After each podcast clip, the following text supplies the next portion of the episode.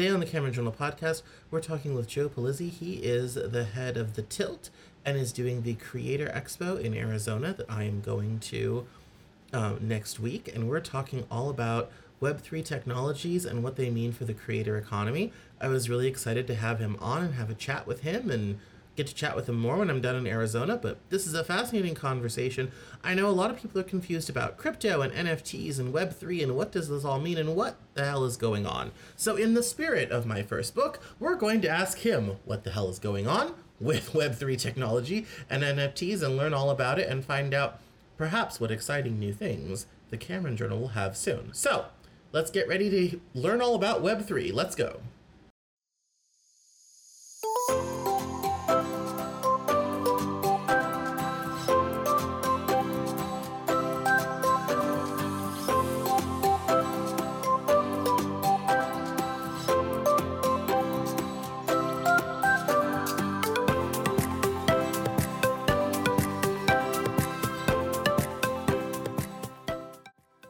This is the Cameron Journal Podcast. It's a place where we talk about important things. It's a place where we bring a little slice of the news to you.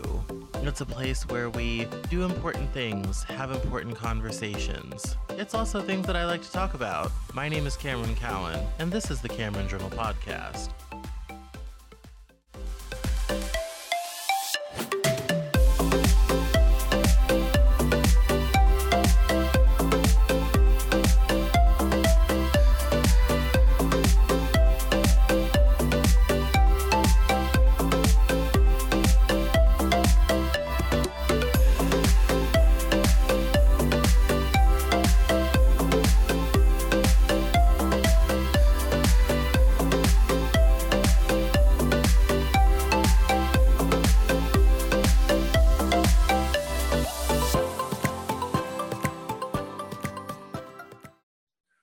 Today on the Cameron Journal podcast, we're happy to welcome Joe Pulizzi to our to to the to the channel. Um, we have oh, so much to talk about. So, as some of you might know, there's this new thing running around with Web3 and NFTs and crypto and the metaverse and all this sort of thing. It's all very confusing. It's all very esoteric. What the hell is it? We have no idea. Um, I am barely learning about it, all this type of thing. Fortunately, um, next week, um, about nine days from the recording of this podcast, um, I'm going to be heading down to Arizona to go to a conference with our guest who is created this conference to learn all about all of these things. Um, so uh, that's which is a very exciting thing. So we're going to talk about what some of these technologies mean, what all of this is, and how it impacts creators like yours truly. Welcome to the Cameron Journal podcast. How are you? I'm doing great. Thanks for having me. I appreciate it. Excellent. So, what, let's start from the beginning. Um, right at the very beginning, what the hell is Web3 technologies and all this sort of thing? Give us a basic outlay outlay of the world. Sure, absolutely. It's very confusing. It no is. One, it is confusing. I'm yes, it, no well, one really knows what it is. So I'm hoping you can shed light on it. Well, I certainly hope I can. I can share a little bit of light on it. I think it's probably helpful just to talk about where I'm coming from because what we're really talking about is Web3 specific for for content creators. That's my focus. So when I'm talking about content creators like yourself, we're talking about podcasters and bloggers and event producers and newsletter writers and YouTubers and TikTokers and all those types of things. And in general, there is a business model for those people. You build an audience, a loyal audience over time. And then once you build that loyal audience, you're able to monetize that audience in multiple ways. A lot of people listening to this might think about, oh, is that influencers? And do they monetize through sponsorship or advertising or whatever the case is? That's one way to do it. And another way to do it would be, oh, I'm going to sell paid subscriptions, or the way that you know we're doing it for Creator Economy Expo. We're launching an event. We have sponsors and paid registration. So once you build an audience, there's lots of different ways to do it. And then here comes this thing called Web3. And I went down the rabbit hole, Cameron, in, in about the, it was the end of 2020, because I was like, okay, what does the what is this thing called the token? So the web when you say Web3, what you're really talking about is this insertion of what we call tokenization. it the token drives everything. It's almost like what if the internet had a currency and that would be the token and there's a couple different types of tokens so when you think about web3 from just a layperson's perspective you're thinking about okay well there's a blockchain and a creator can develop something scarce and that scarcity is driven by a token and there's two different types of tokens. One is a fungible token and one is a non-fungible token. So everybody's probably heard about nfts or whether they think about them as overpriced jpegs whatever the case is. But what you want to think about is there is a currency there. There is a value underlying that. So a non-fungible token is a unique currency is a unique uh, token on the blockchain, and a fungible token is something that is uh, that you you and I could interchange. It's like the dollar. So if you had a dollar and I had a dollar and we switched, it wouldn't matter. It's all the same. So if somebody has a social token like we do for our company, it's called Tiltcoin, and there are 150,000 of these tokens available. Those tokens are have the same value regardless of who has them. If you have a non fungible token, we have an NFT project called Never Ending Tickets. Each one of those tokens has something different. There is a different image, but it's more what that image represents. Does that get them access to the event? Does it get them access to a VIP party? So it, it does it get them a special utility that they can't get anywhere else. There's lots of different tokens going out there. A lot of them have usages. I can get into a special club. It might be a membership, whatever the case is what you just need to think about it is it's just an underlying business model that now can run on the scarcity that the creator develops. And that's on, uh, it's on the blockchain open blockchain it's completely transparent. So if a blockchain is a is a ledger it's everyone can see how many tokens there are and there's value to each one of those tokens and some of it is completely made up. And you probably see some of these crazy projects out there and nft projects that are just launching and they're like how is there any value there? And then you're looking at some of them like gary vaynerchuk launched his VeeFriends nft project where everyone gets a pass to his event. They get uh, some of them have very particular experiences like for example, you might get to go and see a Knicks game on the floor with Gary. If you get that token, that has its own uh, special utility with it. So it's just a different way to monetize an audience that we've never had before. And I'll just close with this, and you can have ask some questions, Cameron. It what's interesting is that before a creator that was able to drive revenues in a lot of cases they were beholden to platforms like if i'm a youtuber and i have an audience of 100000 subscribers on youtube in a lot of cases i I have to play by YouTube's rules. I don't necessarily control those subscribers. I don't control the algorithm. And YouTube gives me 50 whatever percent of the advertising. They take the rest. And that's the business model. And you're like, is that all there is? But if I can create some super fans from that audience, and let's say I have a thousand of those hundred thousand that want to invest in what I'm doing as a creator, I can then create some type of a project, let's say it's an NFT project, they can then invest in the my success as a creator, and then the creator can get um, direct revenues from the sale of those NFTs or social tokens or what it is. And then when all those are sold out, you can when that's sold on the secondary market, like an OpenSea, which is like the eBay for NFTs, every time those are sold, I may get, I set it up in the smart contract that's underlying these tokens that every time it's sold, I might get a 2.5% cut or a 5% cut. Some go as high as 10, but generally, and it's usually about 5%. So it's it's just a new way that creators can monetize built on scarcity, and the token is sort of the engine that runs this whole thing. Okay. Um, in in full disclosure, I should mention the fact that I am a part of the Tilt community and I own an infinitesimally small amount of Tilt coin that was a gift for signing up, whatever have you.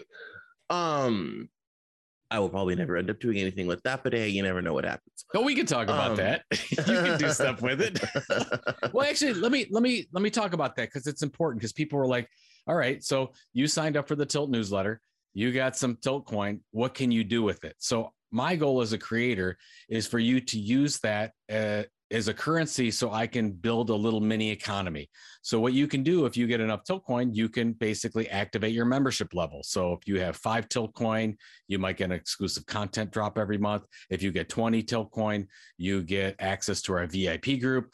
You can use that Tiltcoin to buy merchandise. You can use that T- Tiltcoin to pay for training, just like you would with fiat currency with a dollar or a euro or wherever you're coming from. So you can do the same things with that. It's just you you you build it you use this just in one particular community and that's why it's so strange that people can get a handle on it because they have no value outside the community necessarily i mean yes can you sell your tilt coin and uh, exchange that into eth and then exchange that into dollars absolutely you can but in a lot of cases what the creator wants to do is keep that working in its own community and i need to come up as the content creator with enough things for you to use that for. So you might say, oh, there's a lot of value there.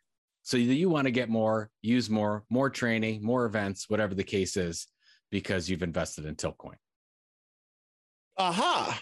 Excellent. Well, that um that that in that case I might have a, some clever use for it for someday. um I think that's an excellent example of kind of what this all is and how it, you know, how it works in life you know, in terms of what what use is going to uh, is going to come from these sorts of products. So, no, that that's that that's very helpful. That's very helpful.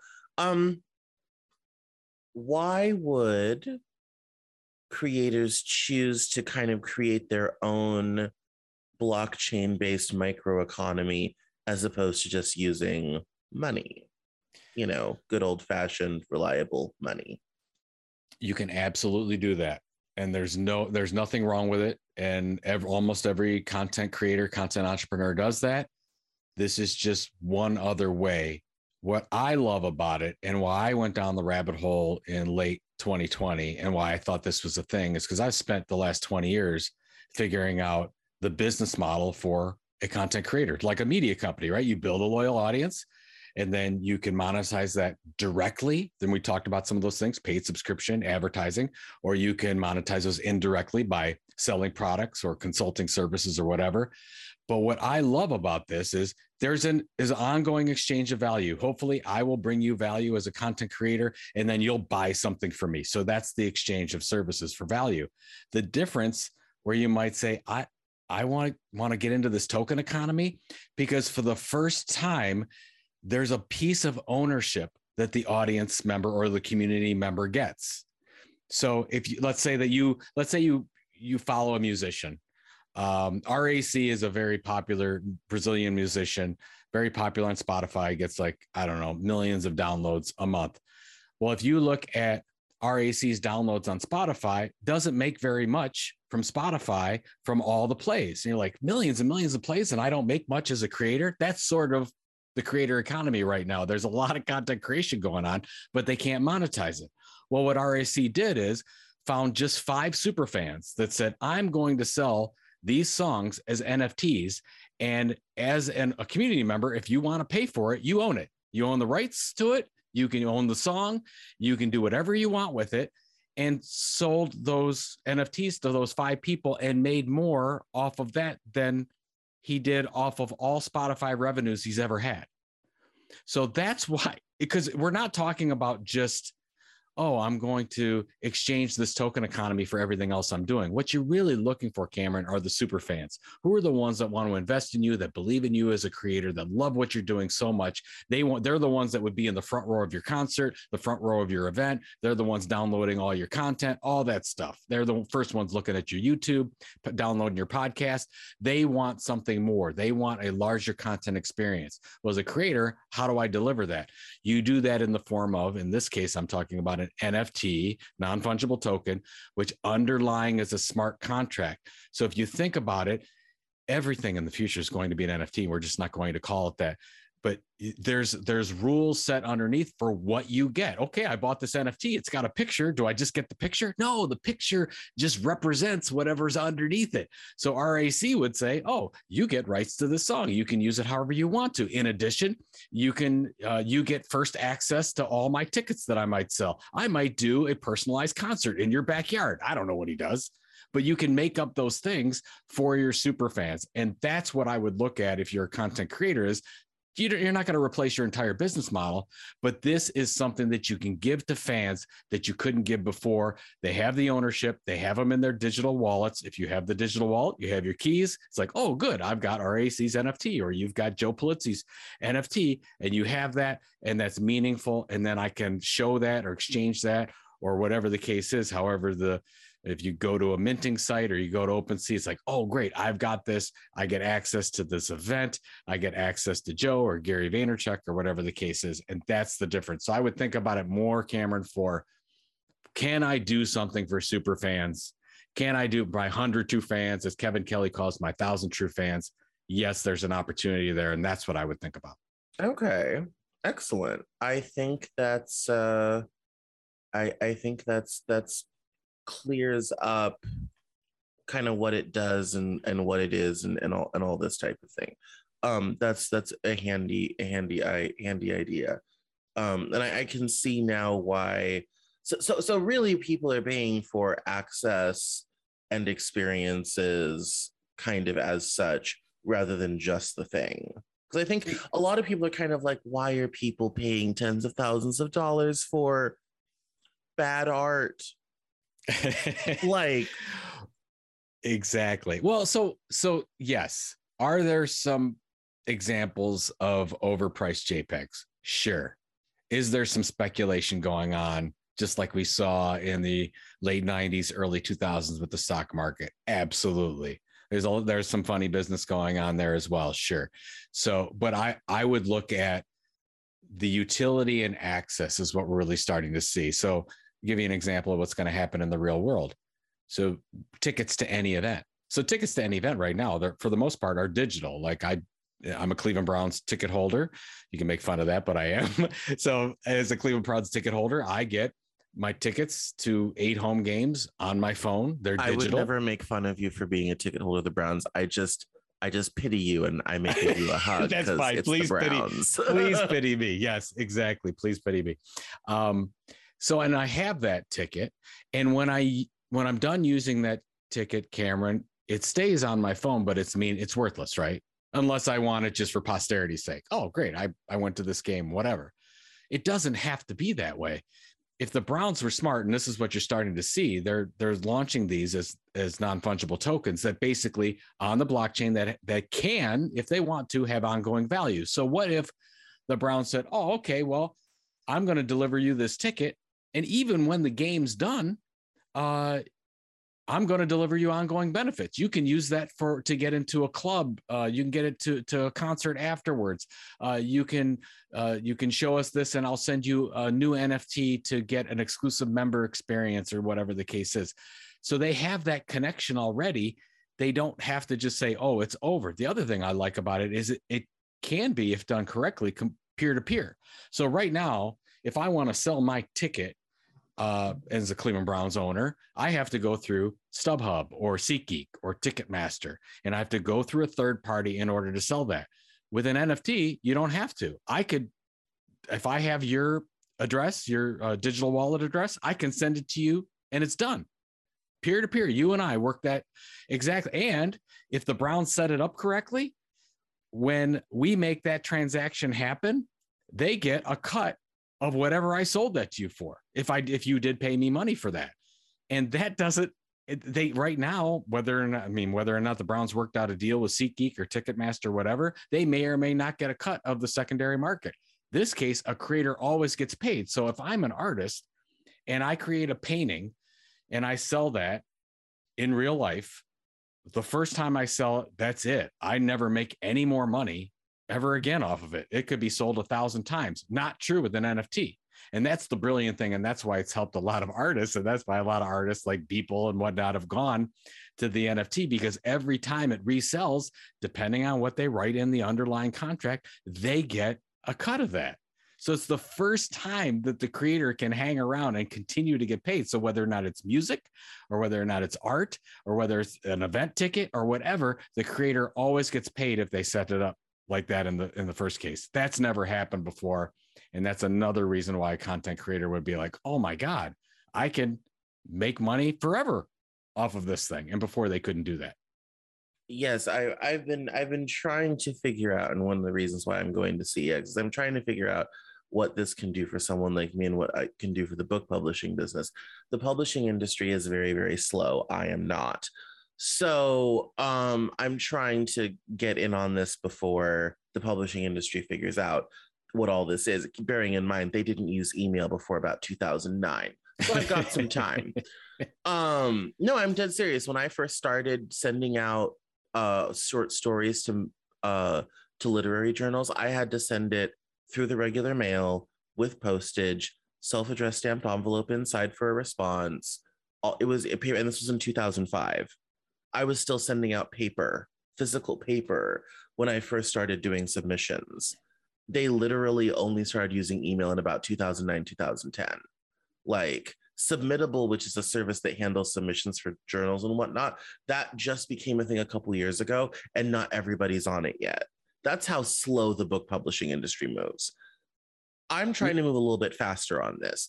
So I've contemplated doing like some someone on Twitter got me into this, and he's kind of like, you could issue like special editions of your of book covers, and I'm like, that just sounds like a lot of free money to my graphic designer to make 12 new book covers, um, to sell as NFTs. Um, and the but the other one I thought about doing is some of my books, especially in my mystery series. I choose how to end the book. I don't always end it. I choose. There's a few ways a book can end. I will usually pick one of those and that's what gets published. I've also contemplated selling other editions with alternate endings as NFTs. I thought that might be something interesting. That way, it's like, well, yeah, there's the commercially one available you can buy on Amazon, but if you're willing to pay a little bit extra, you can have the other way I could have ended this book, and you, it'll you'll be the only the only a few people will ever have this, see this, or read it, sort of thing. Um, how does that strike you? No, no, I I like the uh, let's say that so you have this award-winning uh, mystery thriller that you wrote. Great, that goes out to the public. You can self-publish it. You can publish it with uh, with, with your publisher, whatever the case is. Or you could say, okay, well, now I'm going to, there's a hundred of these special editions that have these new endings. That would obviously your super fans were going to want to get in on that. That's great. You could absolutely do that. You could also say, hey, I don't want to go with the publisher. And for this next, I've got a new book coming out in a year, and you could run it like a Kickstarter. You could say, uh, the the first um, the first hundred, they get uh, a an NFT of the cover before anyone else gets it, or a special edition cover that nobody else will get.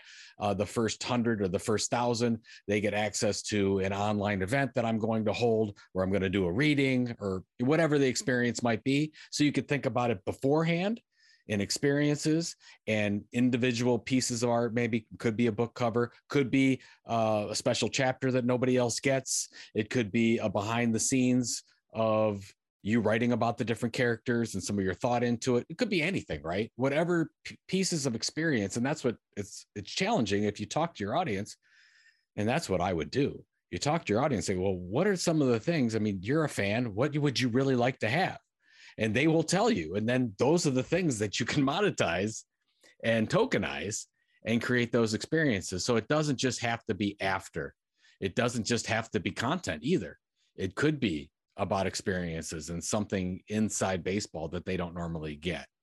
And we don't, you know, we're I've I've been seeing some of the things that authors have been doing. Uh, I think it's early days. Nobody's really figured it out yet. We're not really there. We seem to be like we were in the artist stage to to to begin, and now we're really in the event and music stage.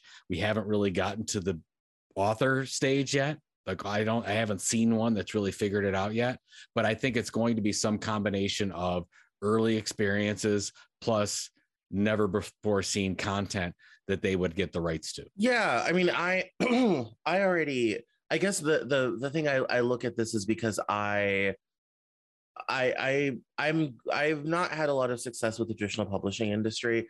Um, my first novel, I had three different agencies ask for a full manuscript, and none of them bought the project. Um, so I then said, well, screw you. I'm just going to publish it myself because I'm going to have to do most of the marketing anyway. So what do I really need you people for? I'll just make more money on my own. Um, and it's and I've had you know a good success with that, and I sell books all over the world, and I get to keep all the money. So yay me!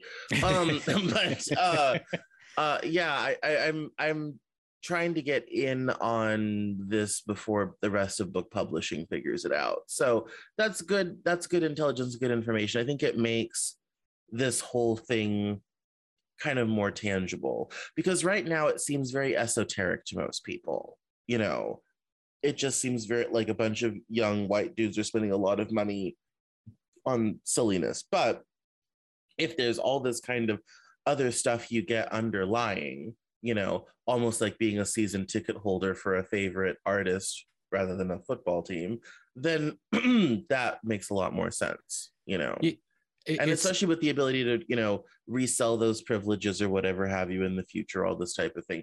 That's that's interesting and compelling. There is I I would agree. Like the when I first saw him, I'm like, wow, what what the heck is going on? And then really when I looked into Gary Vaynerchuk's project VeeFriends, and I saw the experiences that he was creating for super fans and how they were spending a lot of money because they wanted those experiences. Obviously, Gary Vee's got a huge audience and he's able to do things that a lot of people can't. But almost every person out there has, you know, one or two or multiple super fans that would support them, whatever they do. And so that's what we have to figure out as content creators is what's our special sauce. So, I mean, there's some people that say, Joe, I, you know, like with our VIP group for Tiltcoin, I basically say, hey, you have access to me anytime.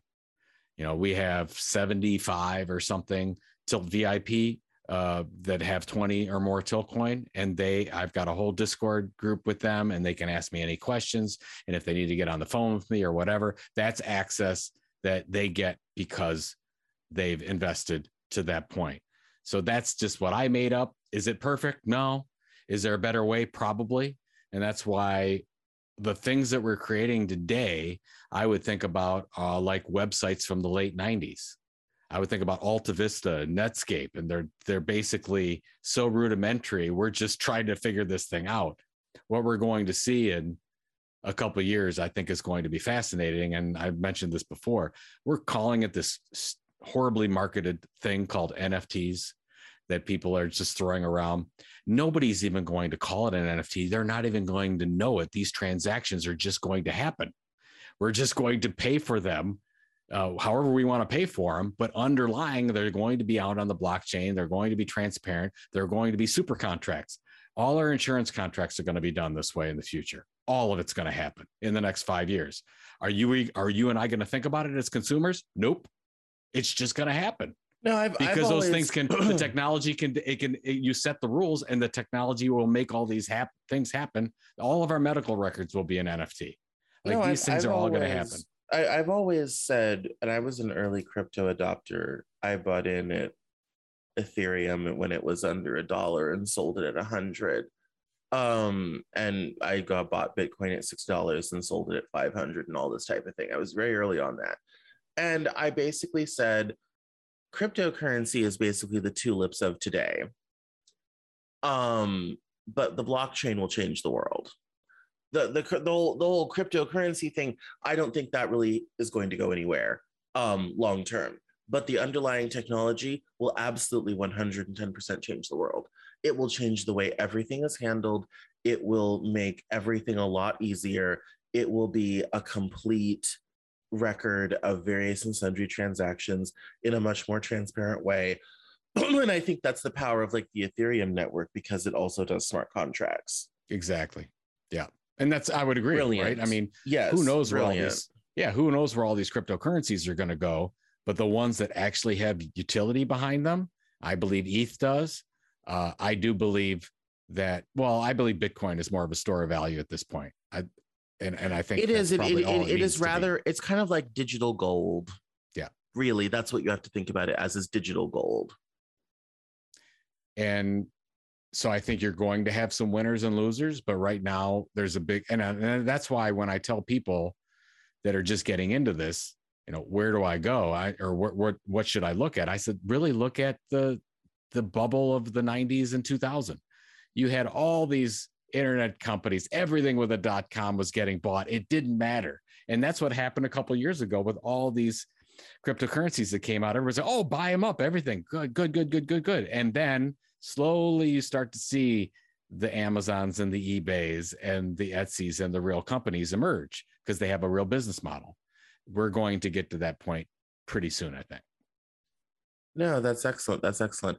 I know that our time is limited, fortunately, unfortunately, and I don't want to go over too much. So why don't you uh, let's hurry on to plugs and let us know where we can find you online, how people can get involved if they want to learn more. Sure. Uh, I'm at Joe Pulizzi, uh, J O E P U L I Z Z I, everywhere. Best place is Twitter. If you want to find me, my DMs are open. You can just shoot me a, a, a note there. Uh, the company is called The Tilt. So, thetilt.com. That's our e newsletter we send out twice a week specifically to help content creators become content entrepreneurs and learn how the business model works. And then the event that you and I will be at in just a few days is CEX.events and it's Creator Economy Expo. It's our first year. We're really excited. We've got more than 300 content creators from all over the world coming in uh, to learn about this thing that you and I are talking about, as well as how to build a business model. So it's just uh, that's kind of my my new uh, passion is is helping content creators figure out how to become financially independent.